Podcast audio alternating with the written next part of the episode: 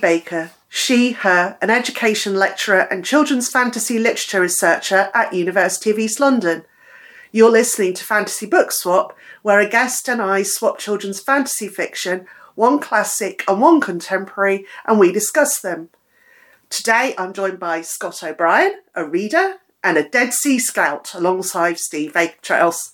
Hello, what have you been up to recently? Uh, mostly just work and work and more work, including a lovely trip to Swindon, uh, where I believe there's a Swindon Comic Con going to be happening in There Steam. is, yeah. Uh, I was told by one of my um, team. Uh, we just held an event there, so it'll be a very different event, I'm sure. But Yeah. And there's a new bookshop that just opened there this weekend called Bert's Books, who Oh, I follow on Twitter. So oh, cool. that's that's pretty cool. I'm back down there again this week, so maybe that's a, a destination. Yes, most definitely. Support your local bookshop. Um not even your local bookshop, a local bookshop. Anyone's local bookshop. yes. so your choice was um, Ursula Le Guin's A Wizard of Earthsea. Can you summarise the plot for Uh, us? I can. Um, so, a coming of age story for me. Um, a young boy, and I think we settle on Duny. Hmm. Uh, part of a small rural community comes to understand he has magical powers um, with the help of his slightly witchy aunt. Um, interesting, we'll come back to that, I'm sure. Um, and he first expresses that potential in defending his village against the marauders who have come forward. And then news of that feat spreads.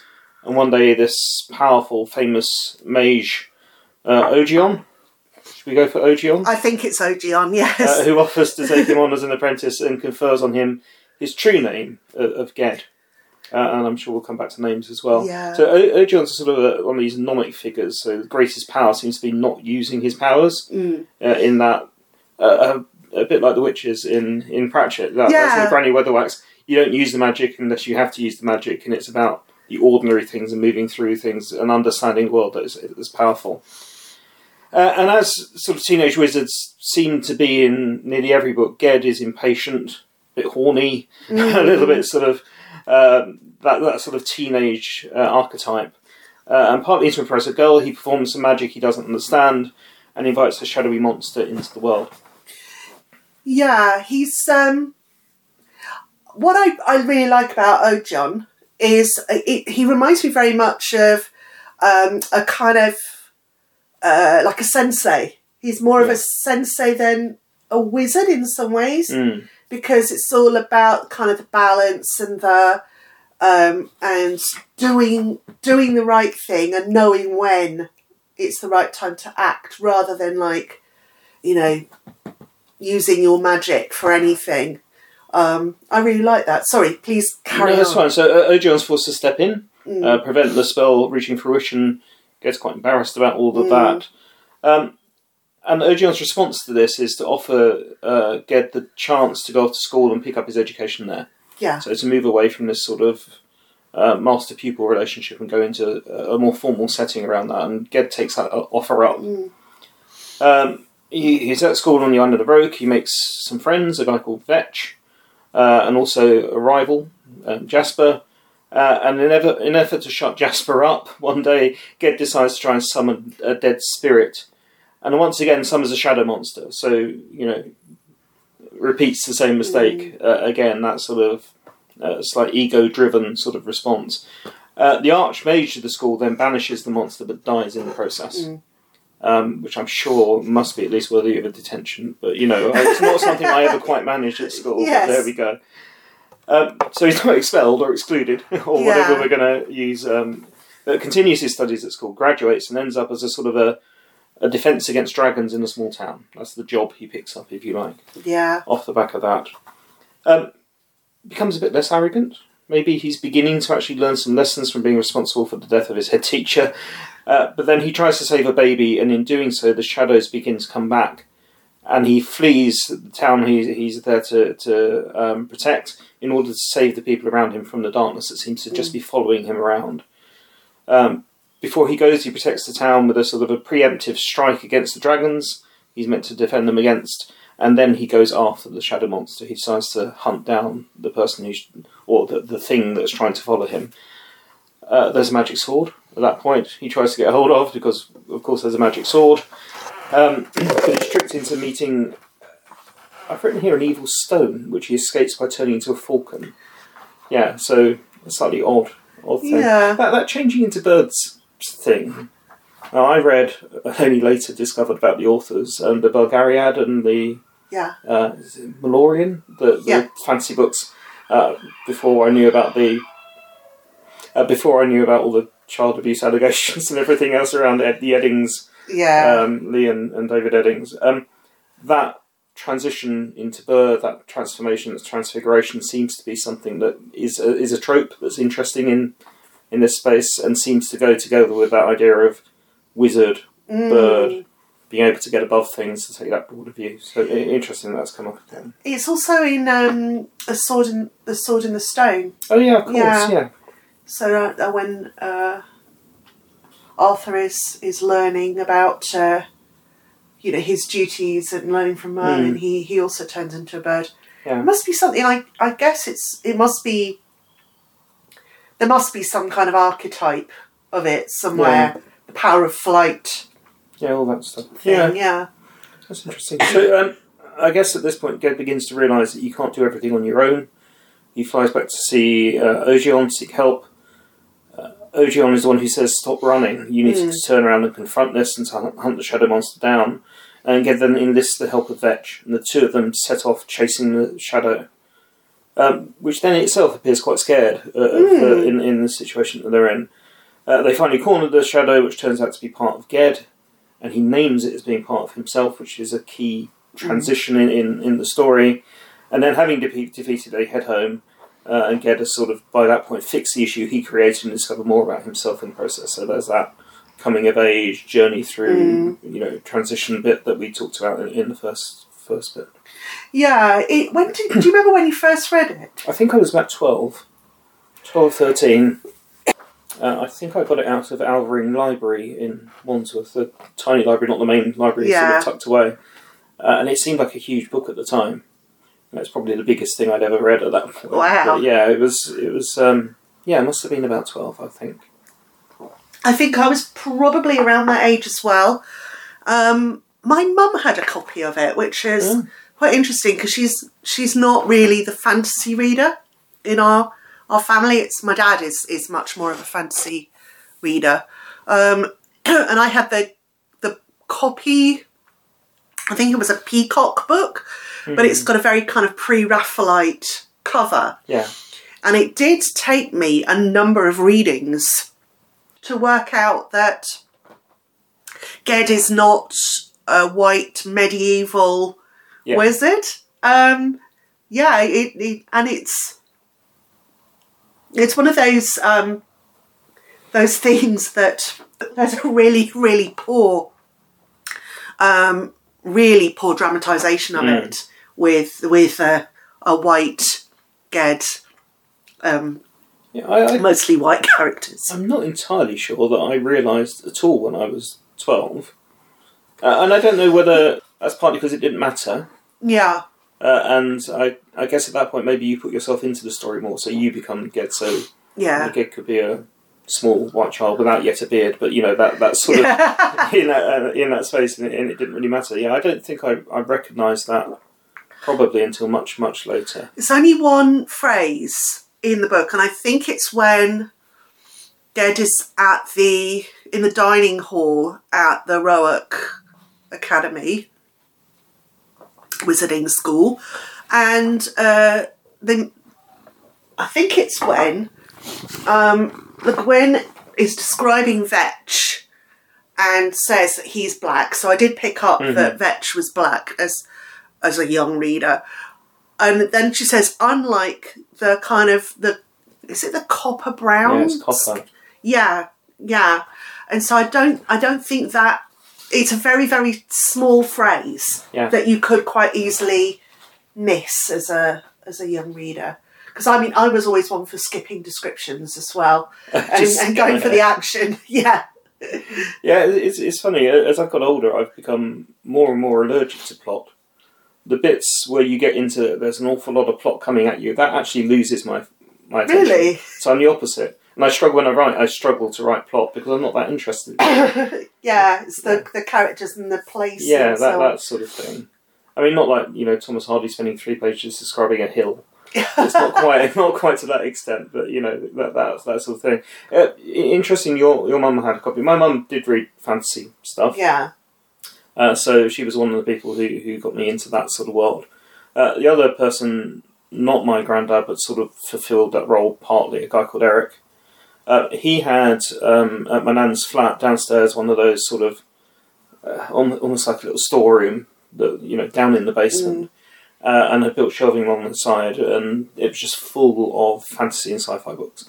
Wow. So that's where you know I picked up things like Asimov, um, where he, I wouldn't say his his taste was necessarily great. There was quite a lot of Piers Anthony there. there was all all that sort of stuff, and but you read that and they're all white central characters, typically Yes. men. Um, so I don't think I noticed the distinction, but this was a, a quality of, of writing, a quality of thought process, and that beyond yeah. um, the sort of, I guess, the sort of penny dreadful version of sci-fi that, that he had a lot of copies of. Yeah, my, my dad was into, or is still into Asimov and uh, also Harry Harrison. Yeah. As, yeah, so I, I, yeah, I'd read lots of those books, but I, I do remember um, realizing at some point none of these books have people like me in them. None of the books that I read, the fantasy books that I read that were adult fantasy books, had girls in. And when they Mm. were, they were like sexy table lamps, you know, yeah, had no plot requirement or characterization at all. Uh, so I did I did stop reading fantasy for quite Mm. some time until after I finished my undergraduate degree and I discovered a second-hand feminist bookshop in in Leeds near where I lived. I don't know whether the whole bookshop was feminist, but they, anyway, it had lots and lots and lots of um, of uh, Virago and um, women's press, science fiction and fantasy, and that's when I got into people like Marge Piercy, Mm. um, and also Marion Zimmer Bradley, who is also yeah, the, also uh, an awful awful person, Yeah, but yeah. an amazing writer. Yeah, and of course, a lot of the people were just like me, yeah, you know, white, white adolescent teenager at the time. yeah. Uh, so yeah, um, I guess I didn't have that, that same formative experience, uh, and I I worry sometimes about when I reflect back on that. So you know, one of the roles that I, I do within work, we we have an entire stream around equality, diversity, inclusion, and I feel really poorly placed to, Mm. to speak to that or, or to work within that. You know, and I try and help the team to do that because I shouldn't be the person leading on that. Uh, so. When you look back, you think, "Why didn't I I have that reflection? Why didn't?" It's because it has my experience. I was also at an all-boys school, Yes. I didn't even know what girls were, frankly. um, so worrying about their, their representation and their portrayal, Yeah, as long as you didn't project that onto the people when you did actually meet them, then hopefully that was okay. But that was the sensibility. I, I guess I was slightly blind to that. Yeah, I think that there was, I think there's always been um, a feeling that fantasy and well any kind of speculative fiction is is really for boys. It's you know, and if you're if you're a girl reading it, you're a bit weird, Hmm. which is of course you know ahistorical because there's always been women and girls reading and writing science fiction and fantasy, but I think that. Um, it's one of those things that is about you know getting boys reading has perennially been a concern Mm. and uh, and therefore you know the over representation of boys and men in um, in genres that they are supposed to like is uh, is just an, an ongoing thing and an ongoing problem really and it is interesting of course that Ursula Le Guin's first published book is a book about a boy Yeah. So one of the things you flagged up in advance of this was the portrayal of women in the text. yeah Uh, and I'm not entirely sure that she particularly writes women well. At least not in this book. not in this but no Um, so you've got Ged's aunt, who we mentioned, and she's got some magic about her, but it's understated, it's hidden, yeah it has to be hidden. Um, so I, I was involved in a play uh, by Caryl Churchill called Vinegar Tom about witch trials and all that sort of stuff, and they are forced to be discreet Yeah. uh, to to hide their knowledge and power to make it seem homespun uh, rather than something extreme. And it's only when those characters begin to go beyond that that they get caught and identified and ripped out of the of the community that they're actually serving and being part of. And it feels like that same sort of approach: that be quiet, underplay your strength, underplay your power, uh, because that's how you'll be accepted. Yes, yes. I think yeah, she's kind of a she's an untaught witch as well, isn't she? She's like an instinctive witch. Um and so she does things like she has a charm for calling goats and so on. Um she does remind me a little bit of of um a much a, a very unpowerful version of Pratchett's witches Yeah. Very much so. But then we've also got the two the girl who taunts Ged and makes him do the original spell. And then there's the lady at the castle with the magic bad magic stone Yeah. uh, who also tries to get him to use his powers for evil. So they're kind of It's the temptress. yeah, role, they're they're it? very much temp- temptress type characters, or a hedge witch. yeah yeah. So yeah, that the, it's sort of. I think um, the later books in the Wizard of Earthsea, the Ear- Earthsea cycle, have much more interesting um, women. The Tombs of Atuan, for example, Mm. the protagonist in that uh, is the the kind of the goddess who's or the the the human avatar of the goddess who's who's not allowed to to leave the um the temple. Yeah. Yeah, I mean, there's also there's one absolutely invisible woman in this, which is Ged tries to save a baby and fails to save the baby, and the way that the, the pain and the impact of that is presented is through the father, yes. and the rebuke comes from the father. It's you know you can. Uh, it- I, I, didn't know you were so powerful, Lord, because you know you've managed to fend off the dragons and do all Yeah. this stuff, but you couldn't save my baby. But it's the father's pain, and the mother is Yeah. is nowhere, yeah. um, which is a really odd Yeah. um, dynamic, if you like, or that's an odd viewpoint to present uh, for that particular tragedy, I guess. yes, I think so. You would nor- you would normally expect um, the mother to be the one who is uh, whose grief is forefronted, but it's it's not. You're right. Yes, that is an odd an odd choice that Le Guin made Yeah. there. Yeah.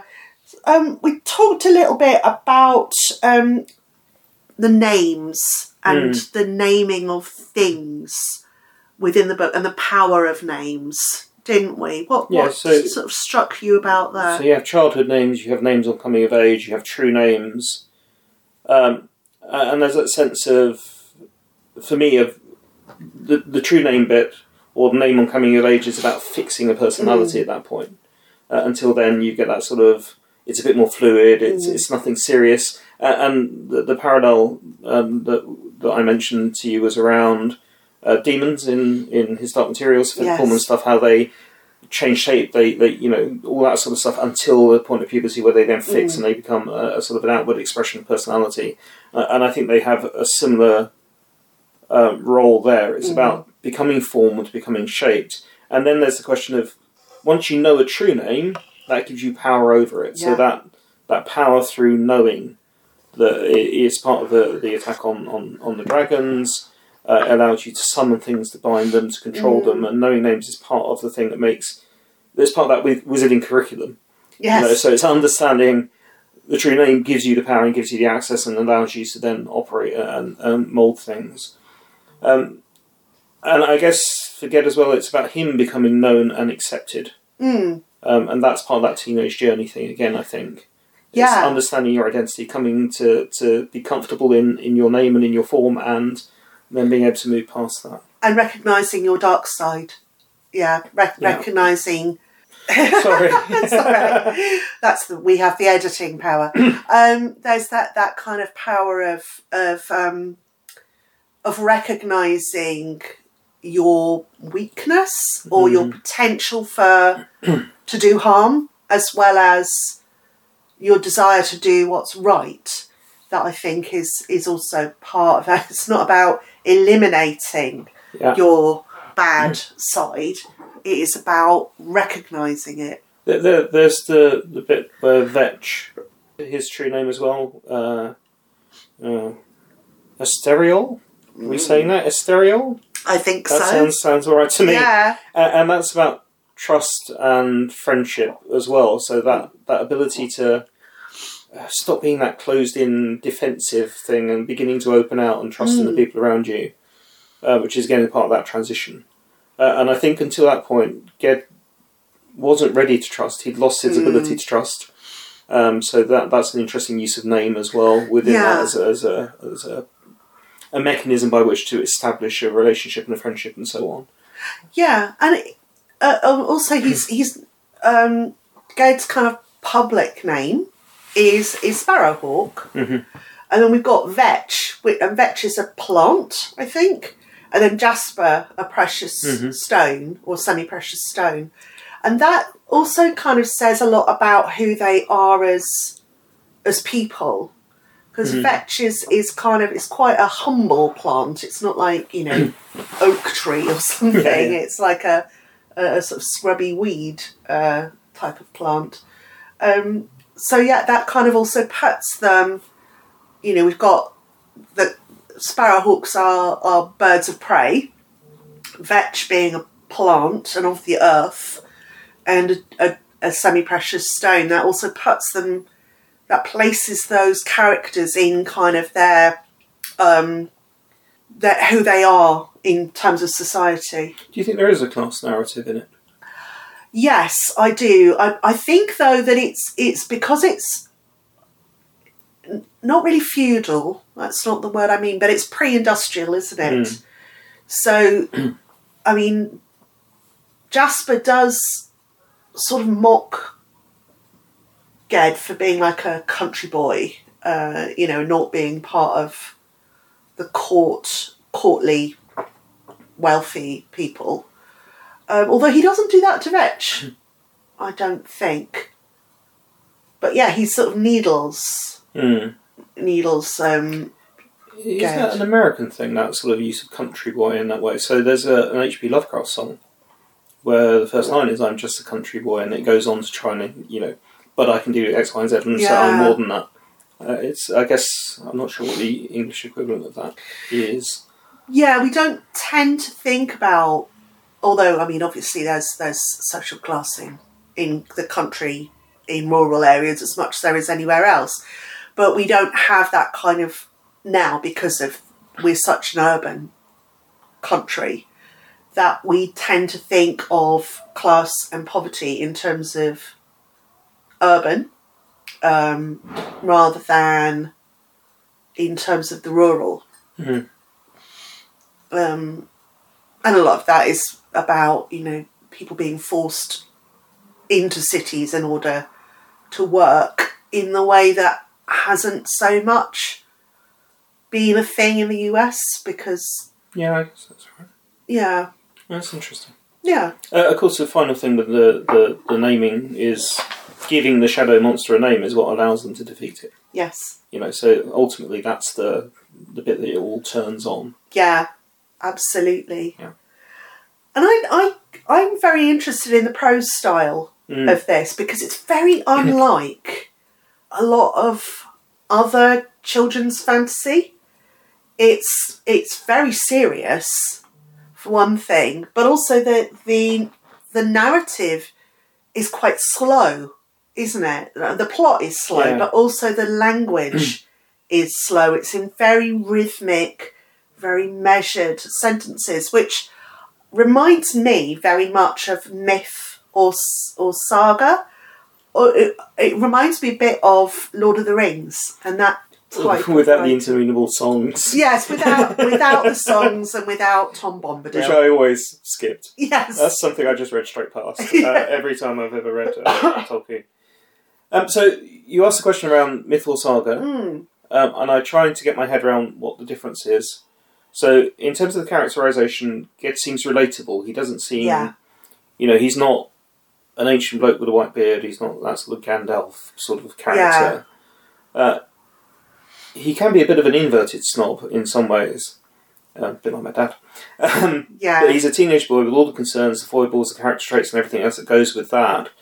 And his concerns don't seem mythic, so they they they seem personal and and relatable and human. So Mm. I think that says saga rather than mythic. Mm.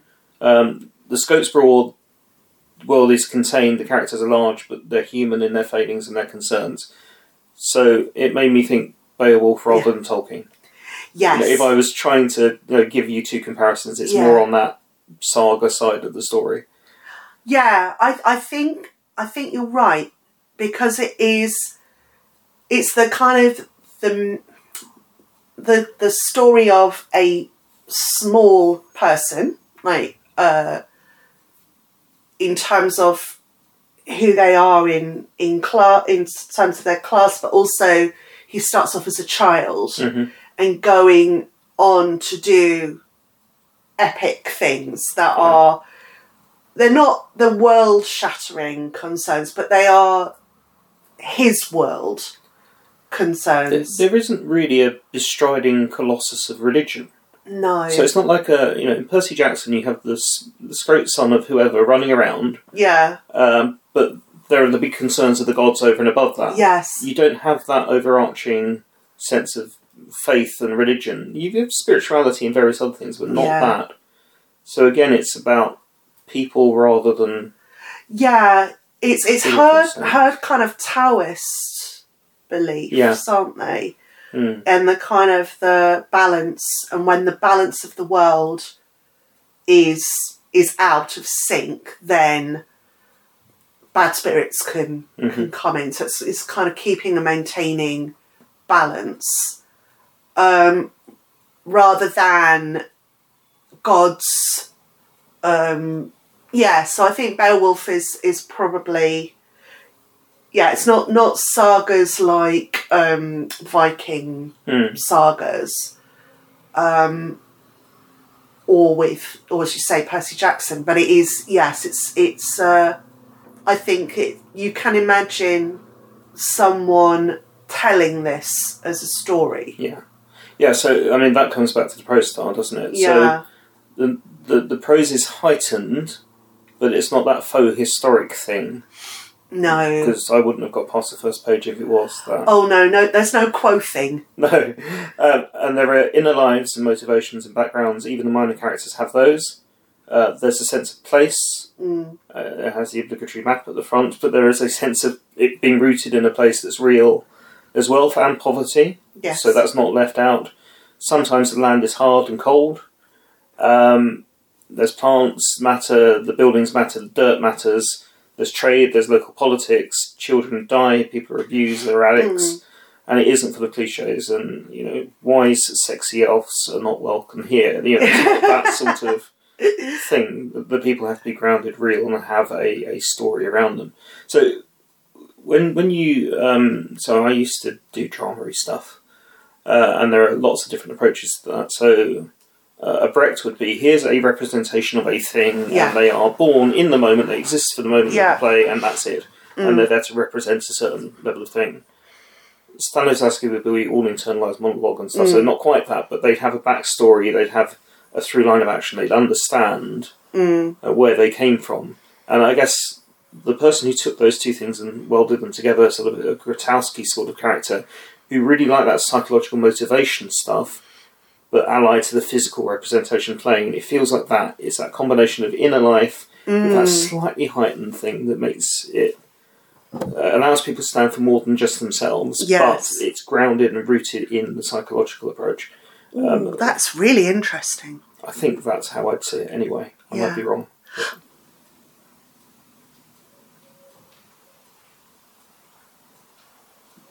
Sorry, there, there was that one other thing around um, religion. So, Earthsea is mostly secular, Yes. um, and that you know there's not much talk of religion or gods. Or th- the only theocratic race uh, on the islands are the one that actually carried out the attack on Ged's village at the beginning, Yeah. and they're white and Yes. they're Aryan. Yes. They are white blonde people who believe in God, and they are the only people who did anything despicable in, in terms of Yeah. uh, driven action against another group of people. Yes. and that's a really interesting thing. You know, Yeah, I think that's the other thing that makes me think of of sagas, because of course you know think about Vikings. Mm. You know, although Vikings were not all blonde, uh, or and they were not all white either. No. But that that sort of yeah, that kind of um, invasion and the kind of the idea that the that they have a right to do that. yeah. Yeah, it's because of. So yeah, how does that play out in the later books? Are they because presumably they get more, you get more exposure to the other races? Because I can't, I can't remember. I'm sorry. I don't remember the Kargs coming up again. Yeah. Although it is a while since I've read the other books. But yeah, the, the Tombs of Atuan, the protagonist is um, the avatar of a goddess. Mm. So there's there is religion in that book, but it's again religion is is cruel.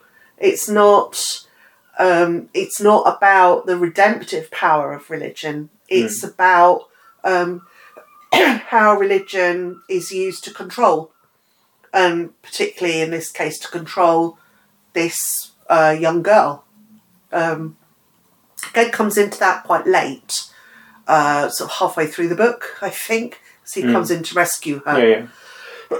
or at least help her escape rather than Uh, let- let's not get on to men having to turn up halfway through and rescue all female characters. exactly yeah Um, so I think prose style, muscular, spare, measured. That's Saga, and I think we Yeah. probably agree on, on that, don't we? absolutely Yeah. yeah Cool. yeah so um let's talk about my choice which is Sabriel um where did I put my oh here it is um and I will read the blurb of Yeah. it who will guard the living when the dead arise Sabriel is the daughter of the mage Abhorsen.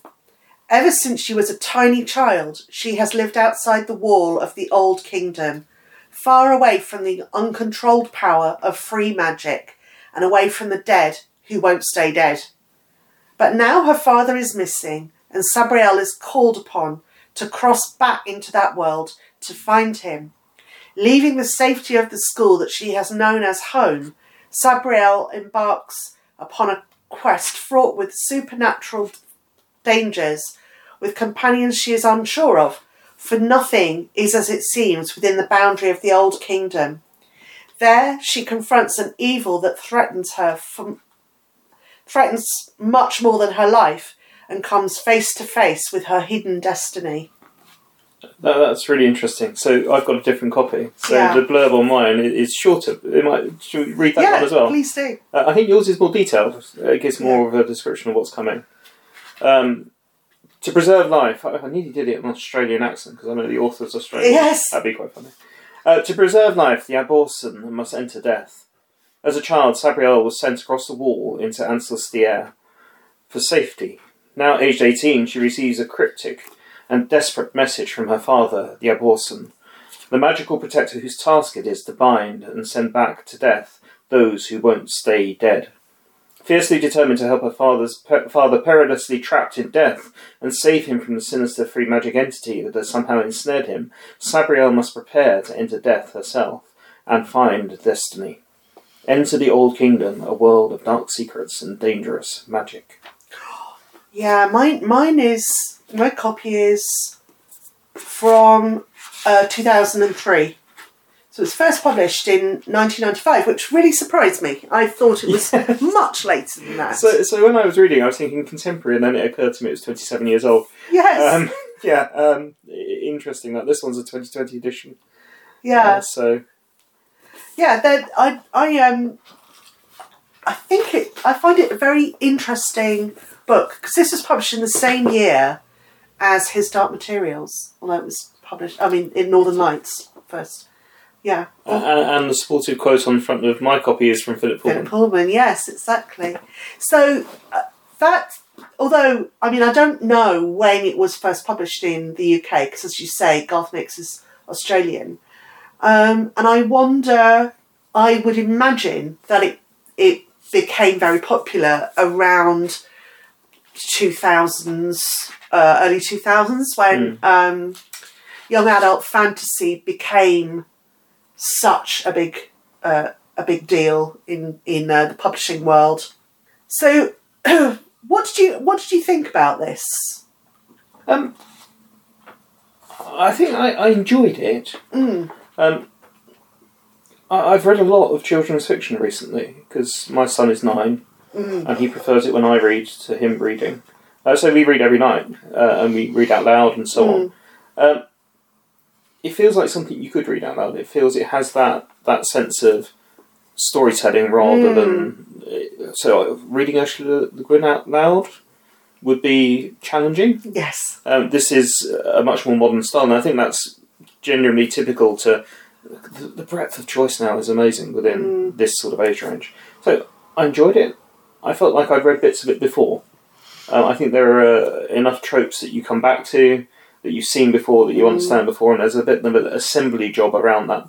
But but yeah, I enjoyed it. I enjoyed the world that was created. I thought I um, empathised with the characters. I connected with the characters. Yeah, I, I enjoyed it as a book. I think it's something I'd go back to, and it's probably worth you know exploring the ones that follow. It's not something I've come across before. Yeah. There's yeah the the other books in the series are quite uh, are very interesting because Sabriel is not a significant character Mm. in the rest of the series. Oh, interesting. Yeah, which is which is fascinating. What did you think about the the dead and the undead in the book?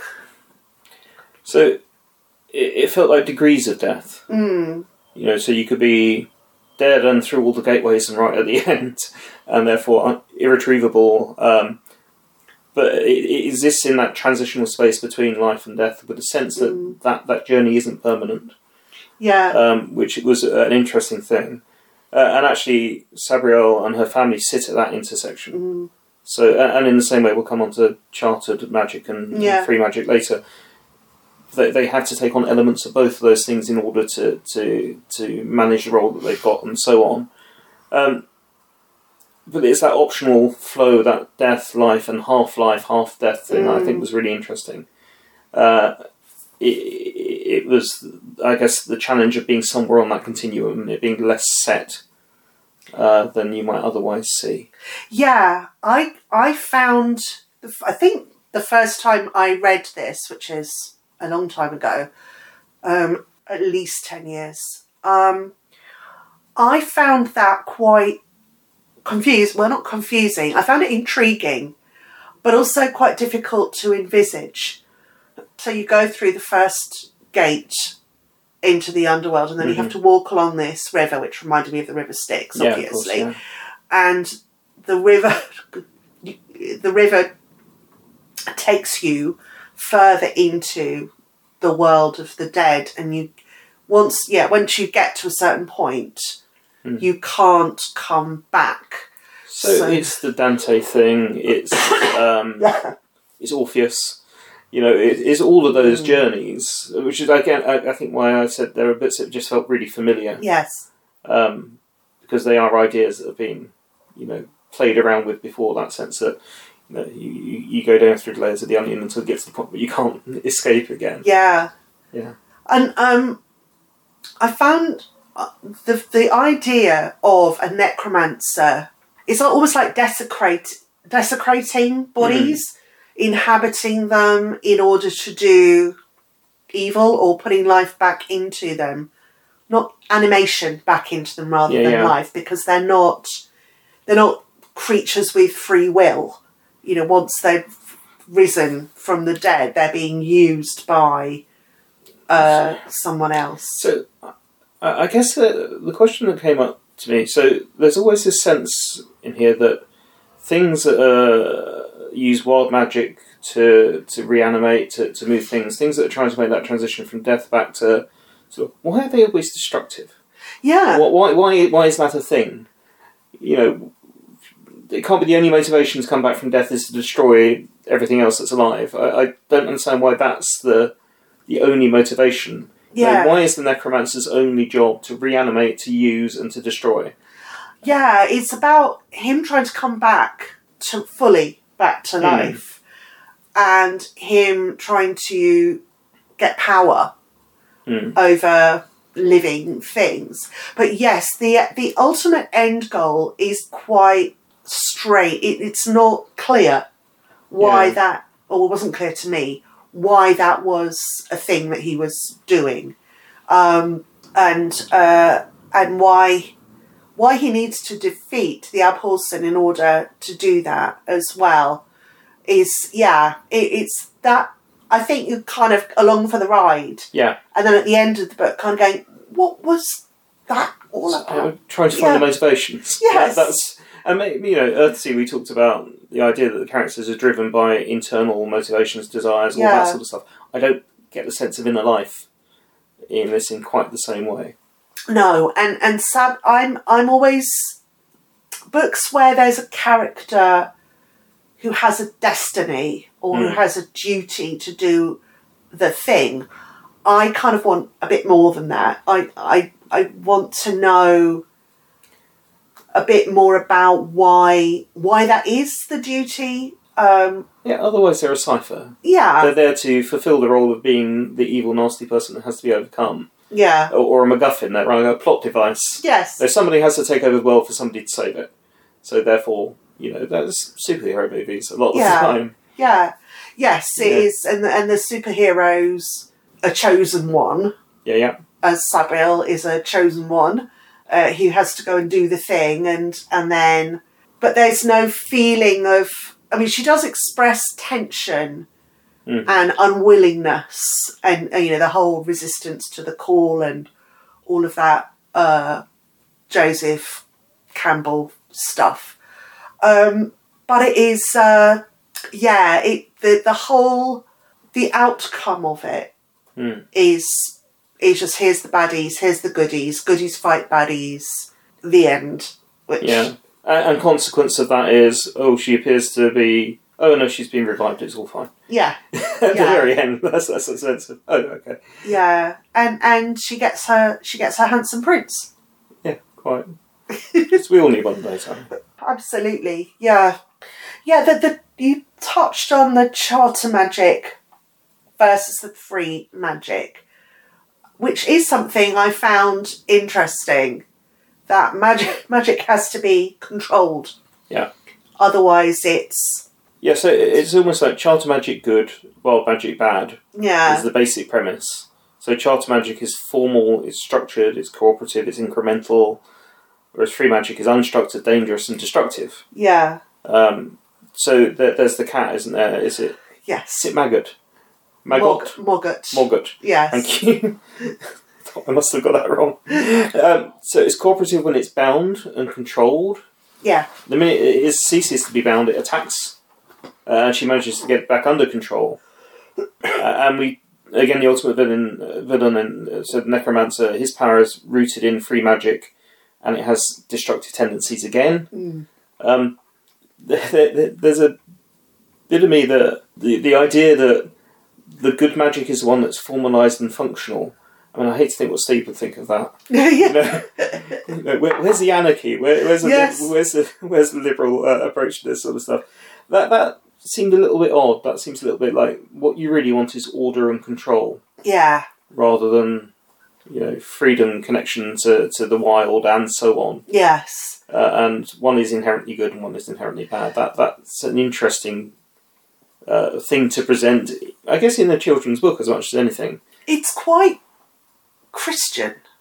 Yeah, it's C.S. Lewisy, is it? It is. Yes, it's quite an idea that, um, yeah, that, that kind of free will is a bad thing. Mm. You know, being able to make choices is negative. Yeah, yeah. It's the, uh, which is quite interesting in that having Philip Pullman as a, as a blurb, um, because it's quite the opposite of his his end goal in.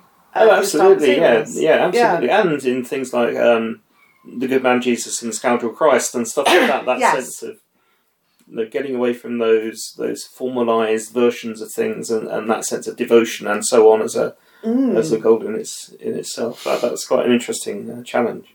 Yeah. So in Earthsea, magic is just magic, uh, and people use it. And if they use it badly, bad things happen. If they use it well, they can create good things around that. Mm. But it's fundamentally the magic isn't the thing that's that's wrong. Yes. You know, it's just a wild power and it's wild and dangerous, and you learn to control it, or you don't learn to control it, to shape it to, to what you want to achieve. In this, because of that codification, it's almost like, you know, there are. I know it's, it says essentially it's codified from the wild uh, in the book, but that sense of good bad um, Yes. it is, I think, yeah, it feels a little primitive compared to quite how nuanced it is in in Earthsea. I Yeah. appreciate. I sound like a sort of middle-aged man thinking the old days were better. You know, the stuff written in 1965 is better than the stuff written in 1995. Uh, but I, I don't think it's quite that. I just think it's the themes are less broad. The the the, the worldview is less broad. And we talked about you know the Taoist stuff within that, and also some of the native um, American myths and stuff that she brings into some of the Mm. storytelling. Uh, this feels a little bit more like I've sat in a nice room and I've written this out of my mind and out of my imagination, and there's scope to broaden it, and maybe it does broaden. I don't know, um, but it, it feels like a smaller world Yes. as currently written. and it is quite. It there doesn't appear to be as reflective Mm. as as Earthsea. Um, I mean the the whole idea of balance in in Earthsea is so what's the word? It's so carefully drawn that you make a choice. You your choice is choice having a choice. It's neither a good thing or a bad thing Mm. but you need to be aware that when you make that choice, there will be consequences, and and I like that. Whereas Sabriel is without choice; she doesn't have a choice. Mm. She, um, well, yes, it's it's the it's the destinarianism Yeah, yeah. that I I think is um, a profoundly illiberal. so she doesn't really even have a choice in how she does it. No. So sometimes you know, ultimate destiny, fine, and the interesting thing is how people choose to get there. But she doesn't have that. She has to go to her father's house on the island, then she has to do this and has to do that, and that's a bit more video game. It's a bit more solve this puzzle to move to the Mm. next level. Mm, Um, whereas with Ged, you sort of feel like he's finding his way, and there is no path, and Yeah. he's scrabbling through the undergrowth and trying to get to wherever the hell it is, uh, and trying to actually understand what the challenge is.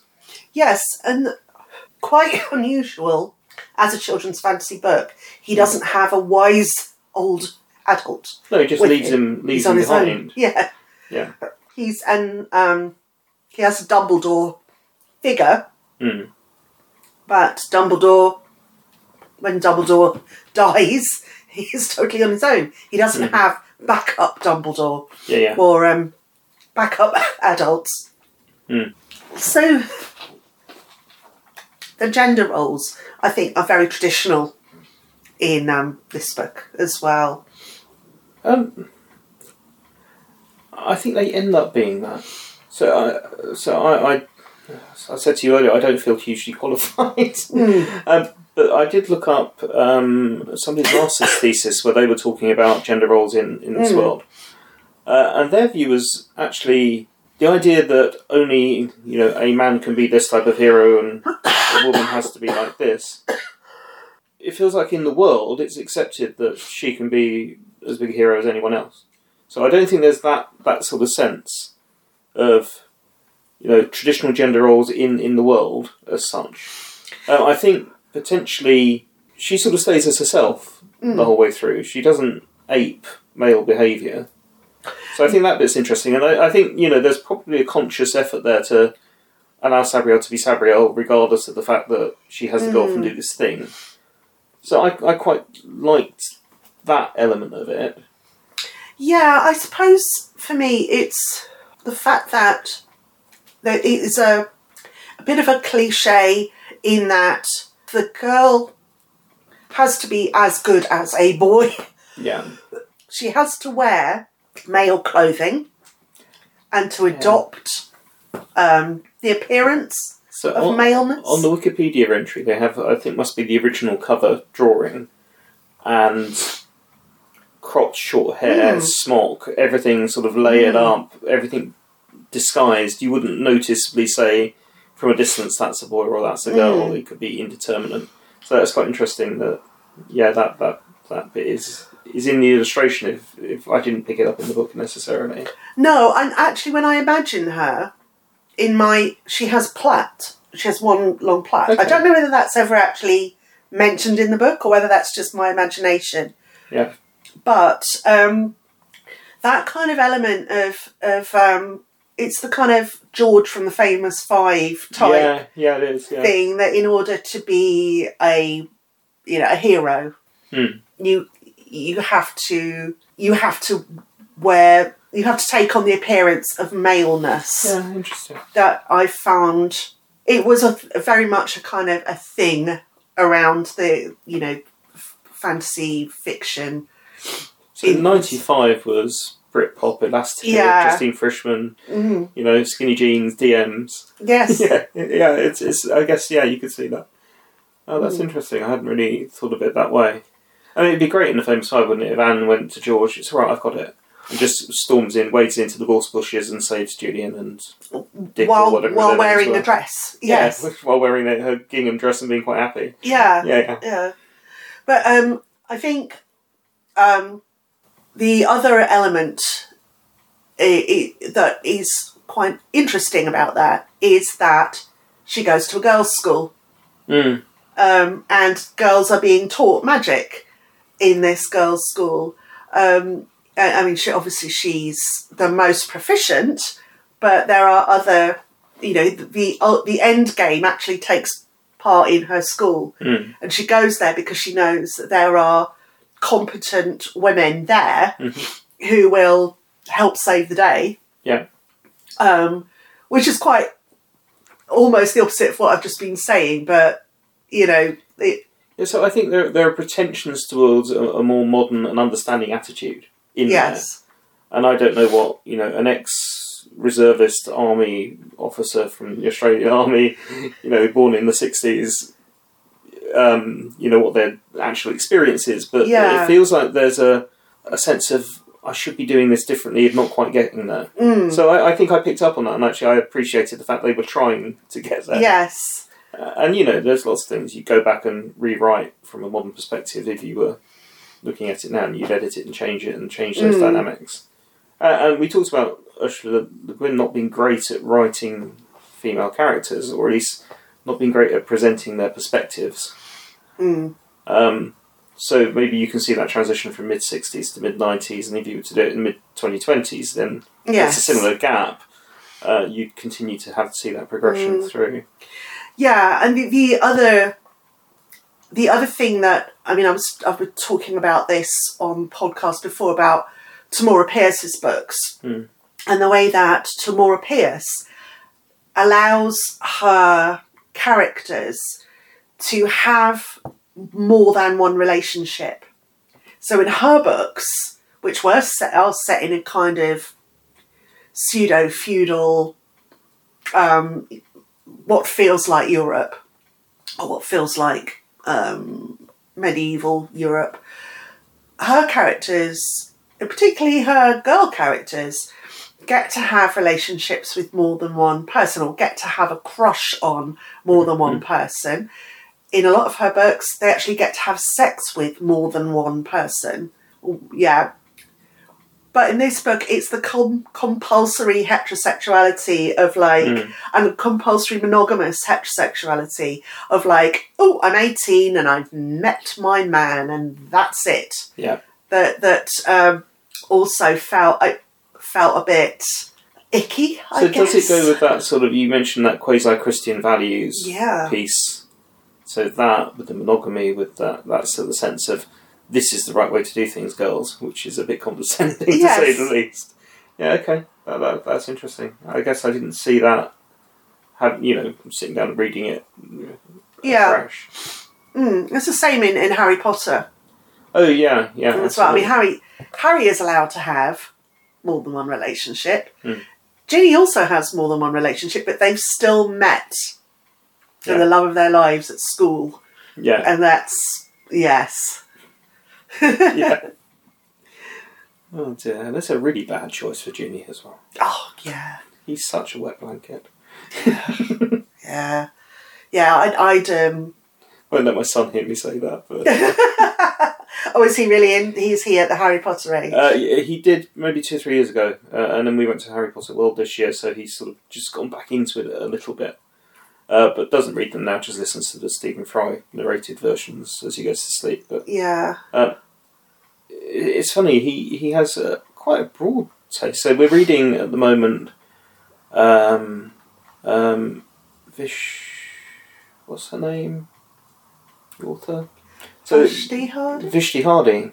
Yeah. So the stuff around skyships and all that sort of stuff. And there are two strong characters in that who are twins, a boy and a girl. Um, the the leader of the expedition is, is a woman called Harriet Culpeper, who's entirely grounded and down to earth and just gets on with stuff and is brilliant at lots of things. Mm. Ha- has a sort of wise old butler that she sends off to do maps and stuff like oh, that. awesome. Um, but yeah, it's it's it, he doesn't seem too bothered about Mm. you know the characters male, female, or whatever. He just identifies with the story and the narrative and the idea of people his age going and doing stuff. Mm. Um, so maybe there's beginning to be a bit of a change in that. He's also really likes the M.G. Leonard books, Yes. the Adventures on Train stuff with Sam Sedgman. Although that's a boy, yeah, essentially reworking Agatha Christie. Yes. Um, but yeah, he's he's not too precious about gender, so he doesn't think that a female lead is, no reason not. I mean, uh, we've been reading um, Jakob uh, Wegelius, the the False Rose, is the most recent one, and the Murderer's Ape. Yes. I mean, that's narrated by a female gorilla. Yeah. Uh, quite happy with that as a concept, Yeah. you know. So do- doesn't get bothered about stuff like this. Doesn't feel the need to have that sort of male figure to it. So maybe attitudes are changing. Maybe the way that I kids are thinking so. about this stuff. I hope changing. so. Yeah. Um, I, I did some research with some former students a couple of years ago. Um, at a there was a school where one of my former students was teaching, and they'd gone and chosen all of the the, the other teachers in the year group had chosen all of the books that they were that were going to be read to the class um, before she joined the school, and they were all books about boys. and I said, I asked her, "Do you think that impacts the girls?" And she said, "Yes, because they they're not reading these books for pleasure, whereas the boys are. They're actually they've retreated into Jacqueline Wilson, Mm. which you know that's fine. It's fine. You know, Jacqueline Wilson's a great author and um, very relatable. f- You know, for for a lot of girls, but you know, to only have books about boys. That happened to me at secondary school. Hmm. I didn't read a book about a girl for three years. See, my, my, my daughter, who's less of a reader, um, pretty much for ages just reverted back to Goth Girl. Mm. Just always back to, you know, Chris Riddell's great uh, and everything else, but just kept on going back to there, and there appeared to be nowhere else to go. Mm. Um, and we almost forced her in a bookshop to go and choose some young adult fiction, go and find something that is. You, know, that you can relate to, that you want to read, that you want to understand, and she's actually dived into it and started reading it. But Oh, it's taken awesome. Ages to get her to get past that sense of I'm done. I've I've read things I've been told to read because I've been told to read them. Yeah, I'm not engaging with them. I'll read Goth Girl occasionally because I like it, and the pictures are brilliant. and Yeah, that's it. yeah, Yeah, so it's it's taken that that little bit of time to get her to move on, and I don't know whether a curriculum which was more balanced in terms of allowing her to see mm. representations of people like her as well as the voicing representations of people like them, and then both of them actually understanding it doesn't matter what Mm. the gender of the central character is, but it takes that while to I think make that journey.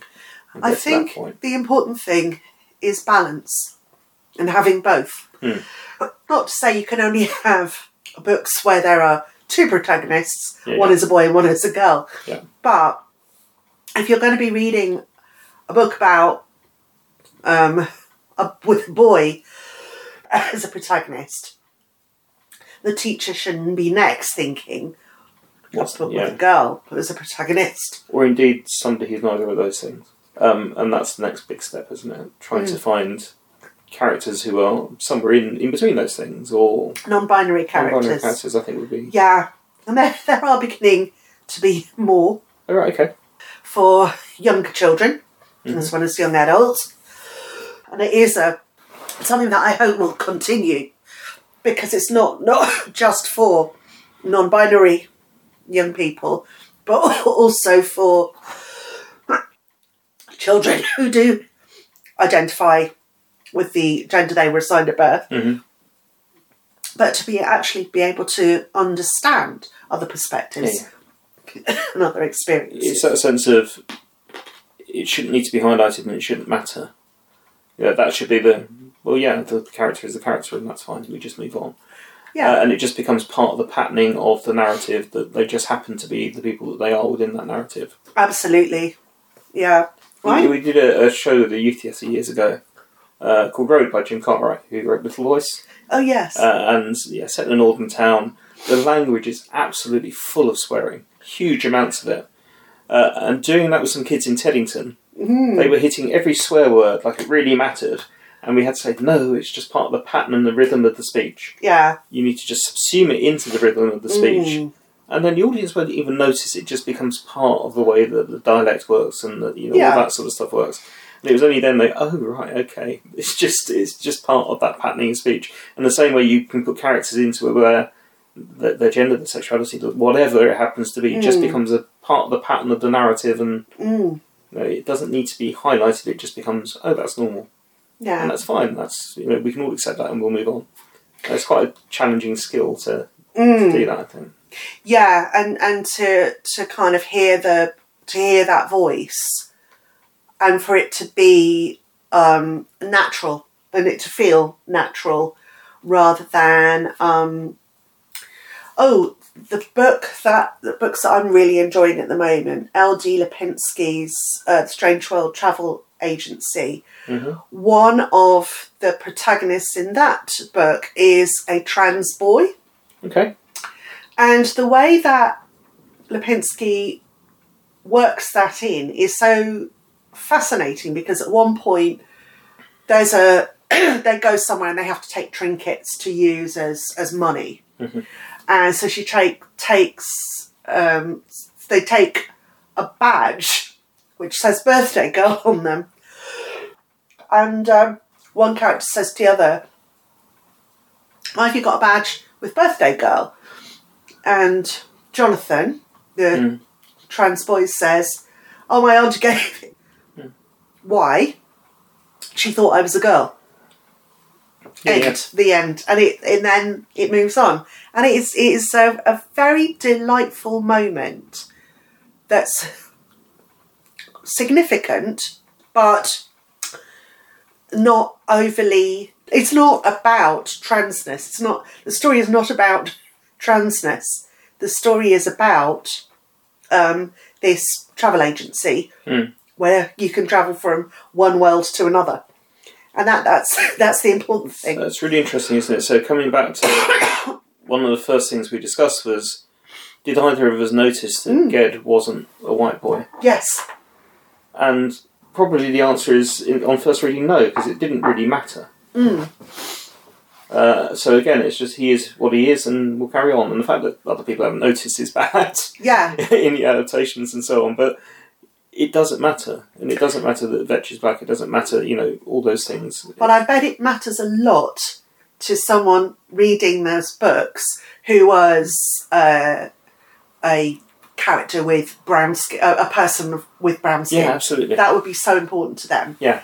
That and I can imagine that trans kids reading Yeah. the Strangeworlds Travels Agency books will go, oh, you know, and just pick that up and it will just be a thing. like the other protagonist, Flick, is a working class girl. Mhm.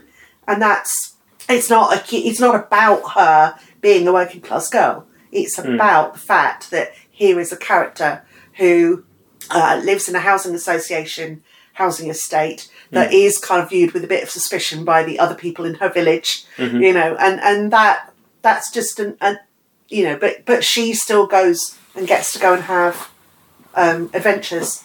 So it made me think oh, another book I've read tomorrow, which I can't now remember. There are three kids who end up inside a computer game, more or less, um, which is owned by some big corporation. They're a, a family uh, of uh, two brothers and a sister who created this massive gaming, sort of virtual gaming place. Um, one of whom has been sidelined and disappeared off. Mm. The other ones are driving in a really corporate and commercial direction. Lots of leveraging, you know, m- micropayments, all that sort of Oh stuff. Oh, wow. Uh, and the three kids who accidentally end up inside this game um, get there through a, a house in the council estate where a door's been left open and they fall through into this into this world. And it's a posh girl whose parents are celebrity hairdressers who've made a lot of money and she's been visiting her aunt on the council estate. Uh, a young boy who is um, with a single dad, sort of Mm. lacking confidence and so on, but you know, just a typical young boy. And then a girl whose job mostly at school is to be really disruptive and just kick people Oh, and the wow. three of them end up together in this world, having to go through all the sort of gaming stages and Yeah. everything else. Um, but yeah, entirely different social dynamics, you know, social backgrounds, uh, economic backgrounds, and so on, and all just working together to get through this stuff. Uh, and sort of breaking down those barriers of friendships and, and so on Mm. until they get chucked back out eventually into the council estate because they've managed to solve the challenge and brought back the sidelined guy who and sort of under under uh, taken out the, the ideas around sort of the corporate honchos who want to drive this in a more commercial direction. Wow. I will find the name for you, Annie. Sorry, Oh, I forget please what do. it is. Yeah, Um, that sounds right up my street. Yeah. But yeah, interesting that you know the social dynamic, the, the Mm. fact that it's two girls and a boy, Mm. um, but two very different girls and a, and a boy. Uh, and that dynamic, there, there's never any of that sort of romance or pushiness, and it's not Mm. the pr- a bit like Breakfast Club. It's not the pretty girl who's going to end up with the. yes. You know, it's just they work together as a team and get on with stuff. That's really great. Um, I love that. Well, I think my voice is going to pack up any minute now, so I will say, uh, where can people find you online, Scott? Uh, so on Twitter, it's at StumpyDuck77, um, which I'm sure there are reasons why I can't remember them. Um, so yeah, not not a fascinating Twitter account, but feel free to, to come and, and tap me up on that. Um, on Instagram, I've got a little thing called at DoggerelG, Ooh. um, which is quite old um, and not my main Instagram account.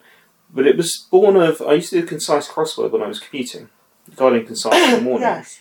and I take the words from within the concise crossword and turn those into verse. Oh, how lovely. uh, and turn those into stories, and you know, add, adding stuff, Yeah. and using that as the basis and driving off point. So there are just some interesting little things that people might find. I'll find that and I will put the link in the show notes. Yeah, cool. Thank you for listening to episode 22 of Fantasy Book Swap. You can find us on Twitter at Fantasy Swap, Facebook at Fantasy Book Swap, or email fantasybookswap at gmail.com.